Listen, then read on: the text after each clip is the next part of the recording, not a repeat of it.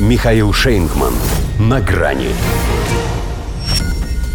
Игра в дупло. Лидеры Евросоюза собрались на чрезвычайный саммит. Здравствуйте. На грани. Торопятся. Отследовали бы нашей народной мудрости, не стали бы пороть горячку, провели бы саммит, как планировали, в конце июня.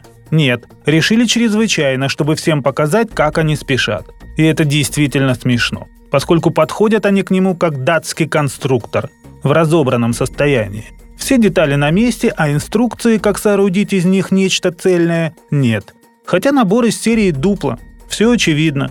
Но заранее было известно, что отдуплиться не получится, потому что все очень сырое. Прежде всего, сырая российская нефть. Запрет на нее так и не согласовали, даже в облегченном варианте, исключительно для танкерных поставок и с отсрочкой на полгода – не прошло. Ибо им не жить друг без друга. И это не про одного Виктора Орбана. Хотя вот где Одиссей. Режимом чрезвычайного положения приковал себя к мачте своего корабля, чтобы не поддаться ни на уговоры, ни на угрозы. Для него теперь сугубо местное законодательство приоритет, как бы на него не давили. Так и написал главе Евросовета Шарлю Мишелю, сам не собираюсь обсуждать на саммите нефтяной вопрос и вам не советую, поскольку это высветит наши внутренние разногласия. И вот уже даже Урсула фон дер Ляйен начала кое-что соображать.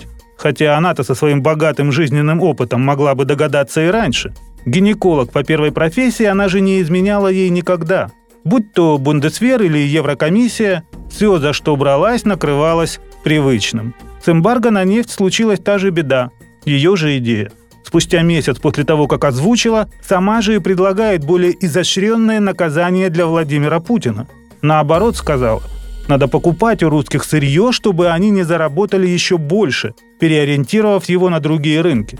Это ж сколько они нам с таким подходом зла могут принести, учитывая широкую номенклатуру наших товаров.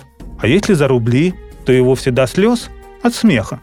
Развлекать – вот это их. С хлебом-то, похоже, пока не получается. Тут Шольц с Макроном на пару пытались Путина по телефону совестить за мины, которыми ВСУ блокировали Одессу со всеми ее зерновыми судами. Эти двое вообще не тем занимаются. Один называет себя Гефестом, второй не обижается на ливерную колбасу, им бы костюмы в рост, да в парк аниматорами, чтобы веселить всех, а не только президента России. Они же, ко всему прочему, потребовали прекратить огонь и, наверное, его любимое – отпустить азовстальевских нацистов. Хотя сто процентов жестко дали понять, что они этого так не оставят. Шутка ли? Военно-морскую миссию затевает по освобождению украинского зерна. В омут с головой. Все думают, что бессмертные.